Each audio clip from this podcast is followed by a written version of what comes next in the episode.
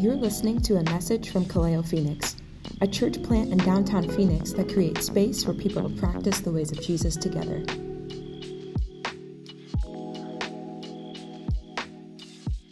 This week is going to be interesting because we're going to see what Jesus has to say about Sabbath. Last week would be what I guess we could call Sabbath part one. So check that out if you need to. But really, we laid the, the foundation for what we're going to do today.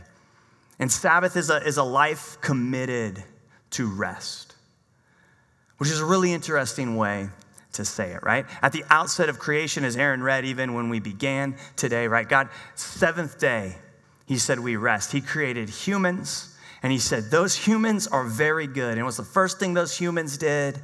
They rested with God.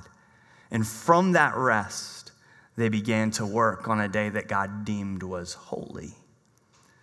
So, continuing on for our purposes today, allow me to say this. The exhausted state of the current population is, in no uncertain terms, a crisis. If you look all around you, people are exhausted. And for many reasons, people are exhausted. It could be self imposed, it could be system imposed, it could be communally imposed, but exhausted just the same. People are burnt out, depleted, worn out. You're like, all right, we get it.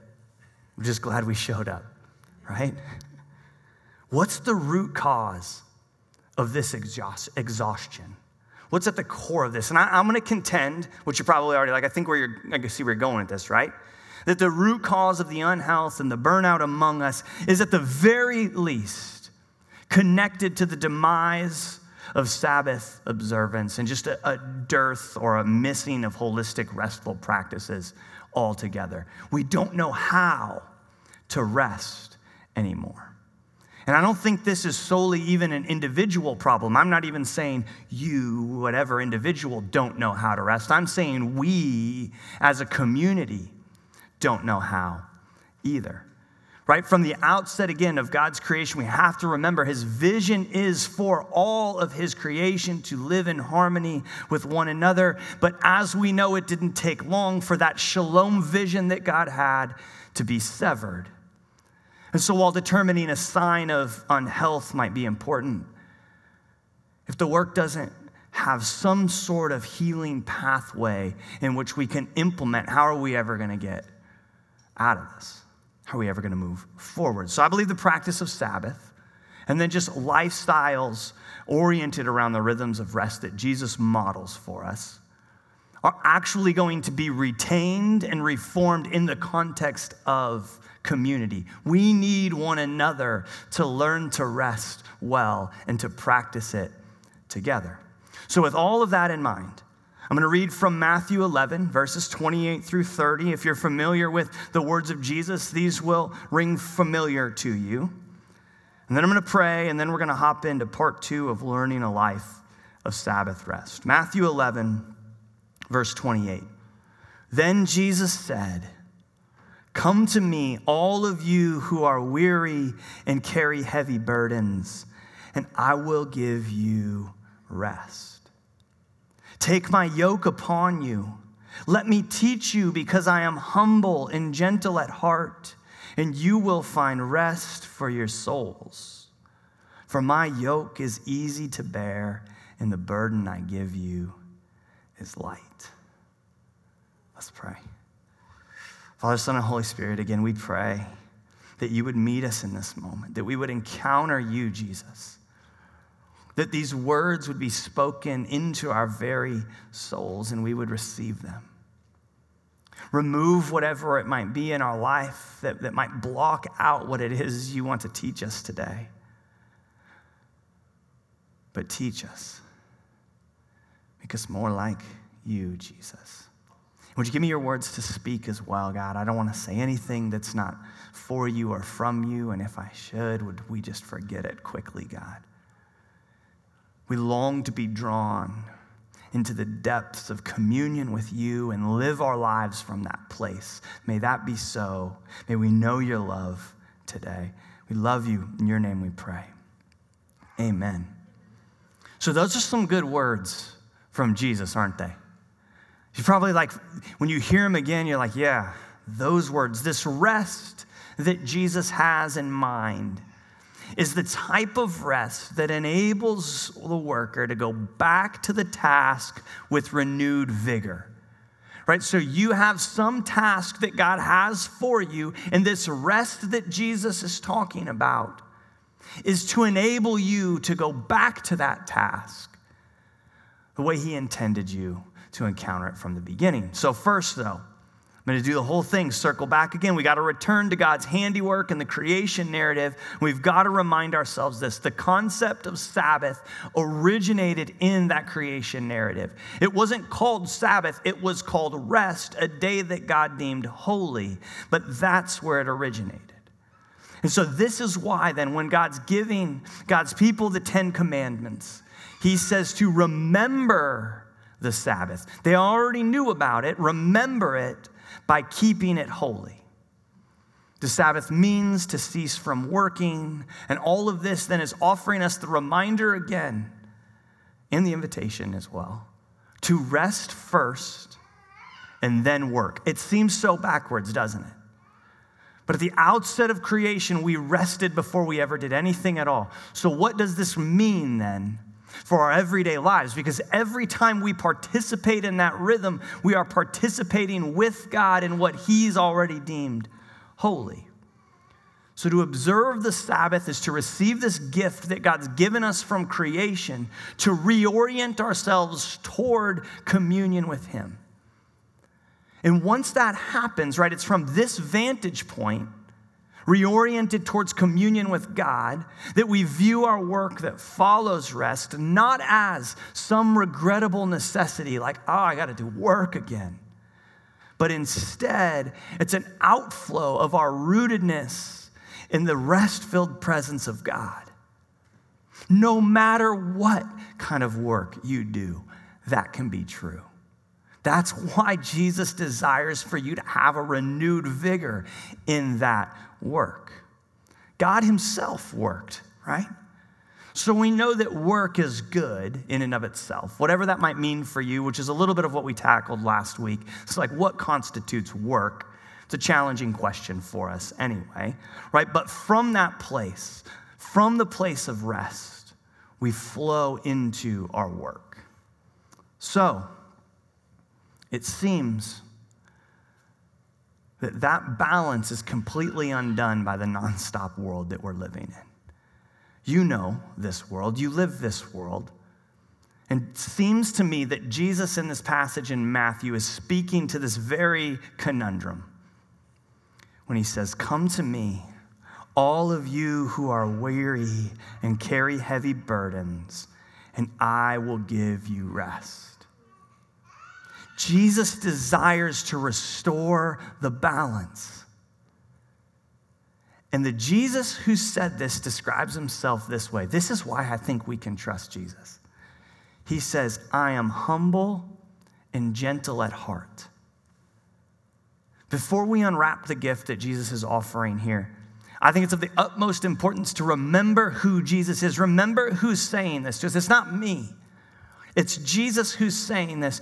And Jesus affirms that he is humble and gentle at heart. And I want, can you just pause, like close your eyes, even type of pause, and envision Jesus before you. Envision Jesus before you. He's looking at you and hear him say, I am humble and gentle at heart. This is the Jesus you are encountering today. That's the Jesus who wants to take us on this journey.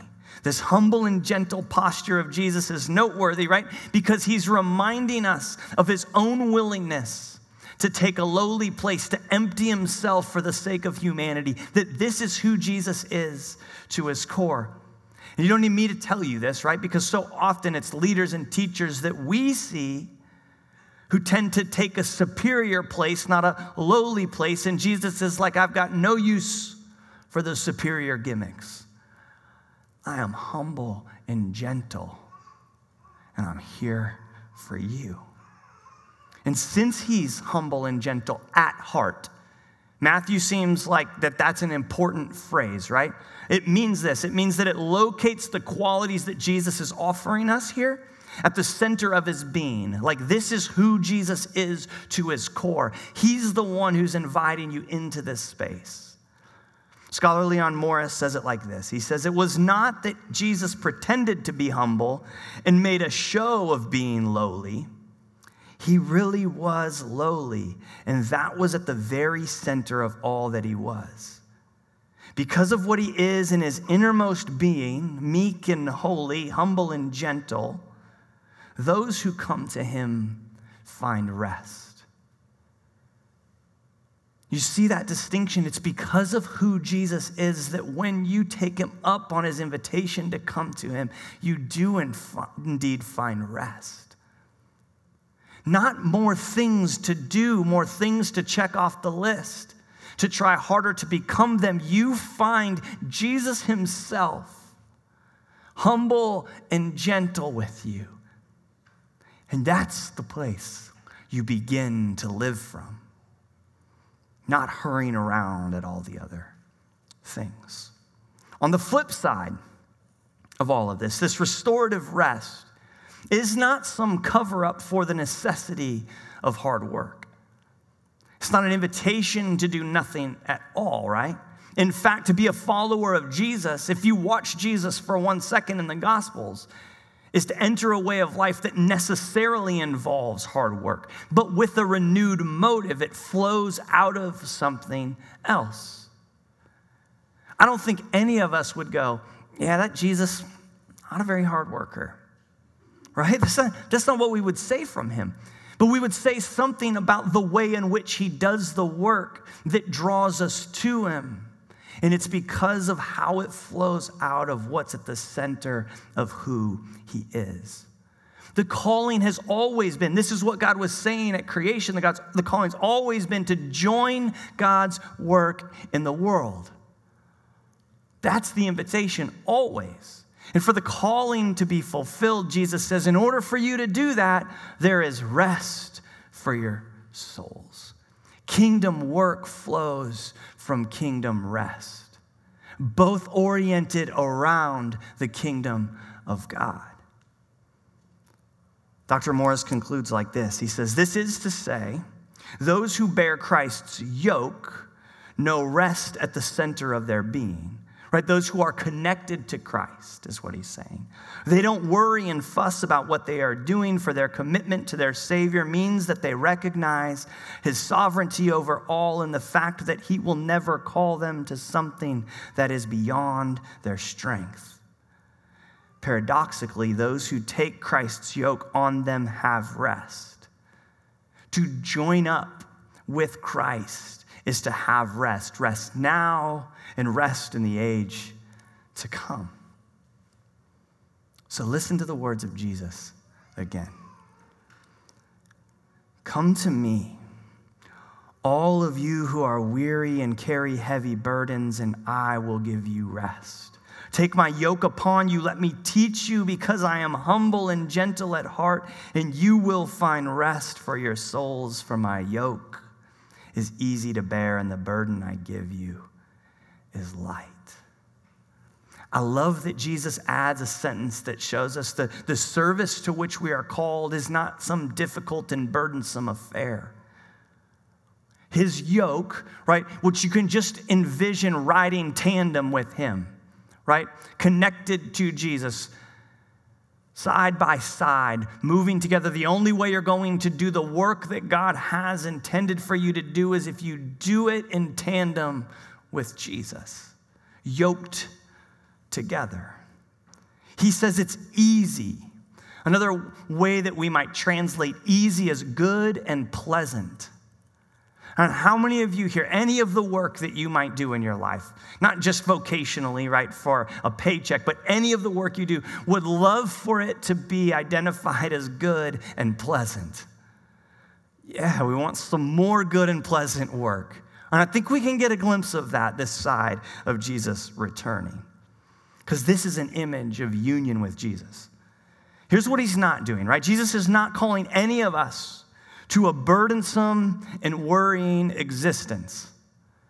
Jesus is not calling any of us to a worrisome and burdensome existence. That's not what he has in store. And if you didn't catch that it was easy to bear, that it was good and pleasant, Jesus says it another way. He says, The burden I give you is light. You are not burdenless. The burden he gives you is light because you're carrying it together, yoked to Jesus. And also, Jesus is not calling any of us to live lives of careless ease. That's also not the invitation. Because again, if we model our lives after Jesus, we don't see Jesus doing that ever. Rather, to a life of service for which we will be glad. We will do service gladly because Jesus is doing it with us. To follow Jesus, to practice the ways of Jesus together, it's intended to be a delight and not a painful burden. And this is because we follow the one who is teaching us to be like him, humble and gentle at heart. Yeah, to follow Jesus will cost you everything you thought to find you. But to continue hanging on to those things will actually become a burden. Jesus wants us to be free, which is why he issues the invitation Come to me and I'll show you again how to live. I won't slap you around. I won't shake my fist. I won't cross my arms. I will meet you again because what is Jesus? He is humble and gentle at heart. It's interesting, right after these three verses in Matthew 11, it ends the chapter in Matthew 11. In Matthew 12, Matthew positions a discourse between Jesus and the Pharisees on Sabbath. The Pharisees, again, are not happy with the things Jesus chooses to do on the Sabbath. They're never really happy with Jesus, I guess, in that case, right? And simply put, we can't overlook, though, the fact that Matthew places this section immediately after Jesus' word about his yoke being easy and his burden light. Because what we see is the Pharisees and Jesus have a differing attitude about what Jesus' invitation meant. Jesus reveals what is at the heart of the Sabbath, for it's at the heart of himself. Jesus doesn't say how to observe the Sabbath. He doesn't offer us a list of regulations. In fact, all of Scripture has minimal regulations to offer us on how to Sabbath. But Jesus rather implies it's a gift of resting in Him to be as He is. Every time you rest in Him is to be as He is, humble and gentle at heart. And thus, everything you do flows from that. This is what God's created us to be. This is why at the outset of creation, God says, You are very good. Now rest, now go and do the work I have for you. Will we follow this Jesus? So, this controversy that unfolds with the Pharisees, it didn't actually arise because Jesus was anti regulations. It didn't arise because Jesus actually even thought the Pharisees were too rigorous. Rather, Jesus held that they had the wrong idea of the Sabbath altogether. It was a day for honoring God, which meant what? Doing good. Thus, works of healing were not simply allowed, they were obligatory. It was a day of refreshing people and meeting their need, your need and the needs of others. That wasn't supposed to go away on the Sabbath. The Sabbath in the Spirit of Jesus means this an invitation to receive the healing you need and to participate in extending healing to others. It might not just happen solely on that day, but it invites you into that rhythm going forward. The Sabbath is to be a gift of refreshment in which we are restored to meet the needs before us. What a beautiful rhythm. But, like capital B, capital U, capital T. This means we need to get specific. Because it sounds pretty great At least I think it does. Jesus thought it did too. But in the context of our current westernized culture, the culture which is my perspective and experience that I was born in, and probably is true for many of you, the concept of practicing a Sabbath is all but non existent. In fact, I'd even argue that there's this lack of understanding or value in the Sabbath that runs through the very DNA of our country. We never thought that was a good idea. So, if we don't acknowledge the place in which we're trying to practice Sabbath, we'll never be able to do it, right? If we don't acknowledge the pervasiveness of white supremacy from the foundation of the United States and its systemic presence still today, we'll actually be unable to craft Sabbath rest that sets everyone free to receive loving union with God. You see, not everyone actually has access to choose to embark on loving union with God in a day of rest. The way in which our present society is situated today does not allow for every person to reap the gifts of the Sabbath. And maybe even more pointedly, the current cultural moment might even force us to identify the practice of Sabbath as a privilege. So, just make it bad. But to formulate a theology of Sabbath, along with the goal of implementing the practice, we must, we must acknowledge the challenge of planting such a practice in soil saturated by white supremacy, poverty, individualism, militarism, and consumerism, among a bunch of other isms as well. We're trying to rest in a place that will give us no rest. And so, if the Sabbath is an image, that God had from the beginning, let alone a practice that we participate in of liberation and healing, then we need to participate in dismantling the oppressive strategies, halting that liberation and healing. You see, Sabbath rest and restorative justice surprisingly go hand in hand together. Importantly, the Sabbath actually, right, that we remember, that God says you must remember, was reintroduced and distinctly named Sabbath to a formerly enslaved group of people. People who had lived without rest for over 400 years were reintroduced to the practice of Sabbath. The Sabbath was imperative to God's previously oppressed people as they relearned how to live freely in communion with God. Sabbath is liberating for all people. That's why God taught it to the Israelites. And so, the overlap of the plight of those previously enslaved Israelites and the history of racism in the United States both signal a desperate need for the restorative work of God. To mention nothing of the plight of the poor and the other marginalized groups among us who also are not free. So it's glaring how the implementation to practice Sabbath is met with resistance everywhere we go. Not only in our like perpetual motion, go, go, go society, but coursing through the historical veins of the United States and its guise as a Christian nation.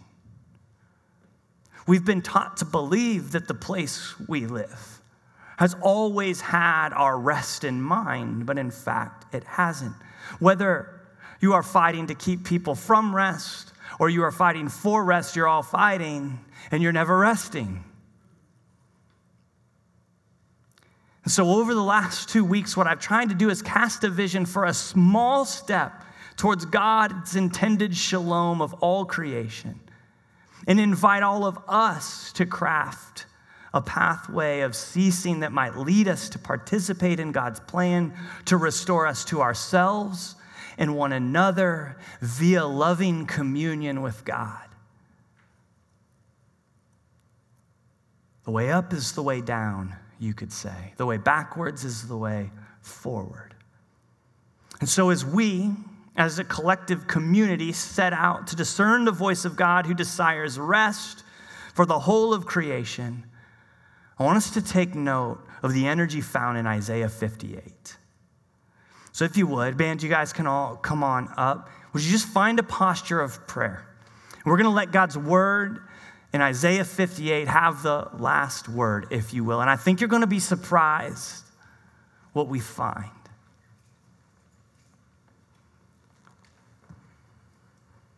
We take a deep breath.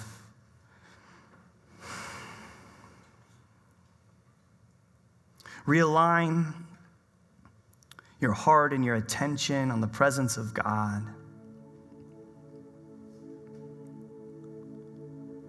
Maybe envision again Jesus before you, looking at you now, and reminding you that you can come to Him and find rest for your soul, for He is humble and gentle at heart. The prophet Isaiah announced words from God that sharply rebuked those who carried out business as usual and acted unjustly while pretending to observe the Sabbath. Here's how it reads Shout with the voice of a trumpet blast. Shout aloud. Don't be timid. Tell my people Israel of their sins. Yet they act so pious they come to the temple every day and seem delighted to learn all about me. They act like a righteous nation that would never abandon the laws of its God. They ask me to take action on their behalf, pretending they want to be near me. We have fasted before you, they say. Why aren't you impressed? We have been very hard on ourselves and you don't even notice it. I will tell you why, the Lord responded. It's because you are fasting to please yourselves. Even while you fast, you keep oppressing your workers. These first three verses, the people here are condemned for their fake piety that neglects justice. In contrast to their hypocritical fasting, God desires something else. God says this he says, No, this is the kind of fasting I want. Free those who were wrongly imprisoned, lighten the burden of those who work for you. Let the oppressed go free and remove the chains that bind people. Share your food with the hungry and give shelter to the homeless. Give clothes to those who need them and do not hide from your relatives who need your help. Then your salvation will come like the dawn, and your wounds will quickly heal. This righteous way of living is then connected directly to Sabbath. Maybe to put it another way, the way they live the Sabbath determines whether or not they are living out God's justice. Here's how God finishes Keep the Sabbath day holy. Don't pursue your own interests on that day, but enjoy the Sabbath and speak of it with delight as the Lord's holy day. Honor the Sabbath in everything you do on that day and don't follow your own desires or talk idly. Then the Lord will be your delight I will give you great honor and satisfy you with the inheritance I promised to your ancestor Jacob. I, the Lord, have spoken. When was the last time we heard a connection between freeing the oppressed and feeding the hungry and housing the homeless and clothing the naked with weekly Sabbath observance? Isaiah saw the connection. And as we ponder these words from Isaiah, the prophet whom Jesus quoted to announce his own liberating good news, may we come to see the connection more clearly ourselves. While Sabbath is still a beautiful gift, we can never enter the fullest Sabbath rest until all our brothers and sisters around the world are able to rest as well.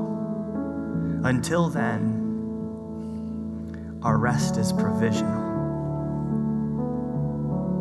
Father, Son, and Holy Spirit,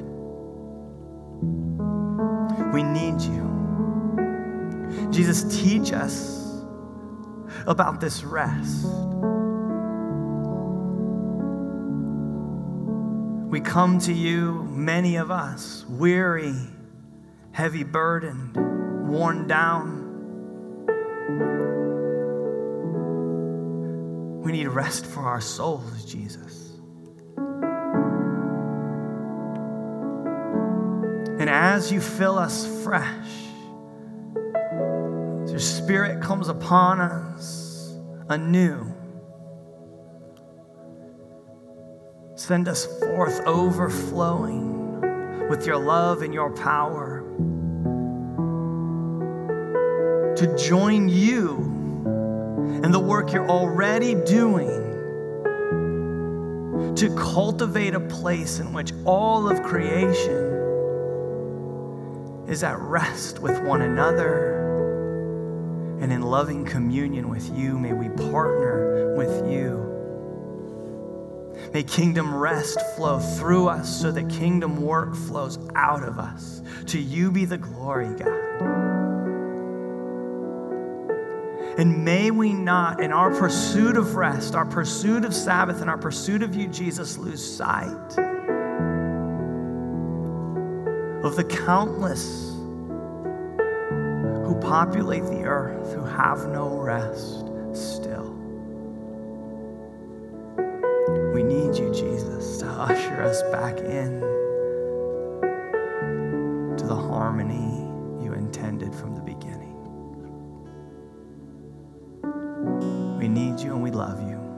name we pray. Amen.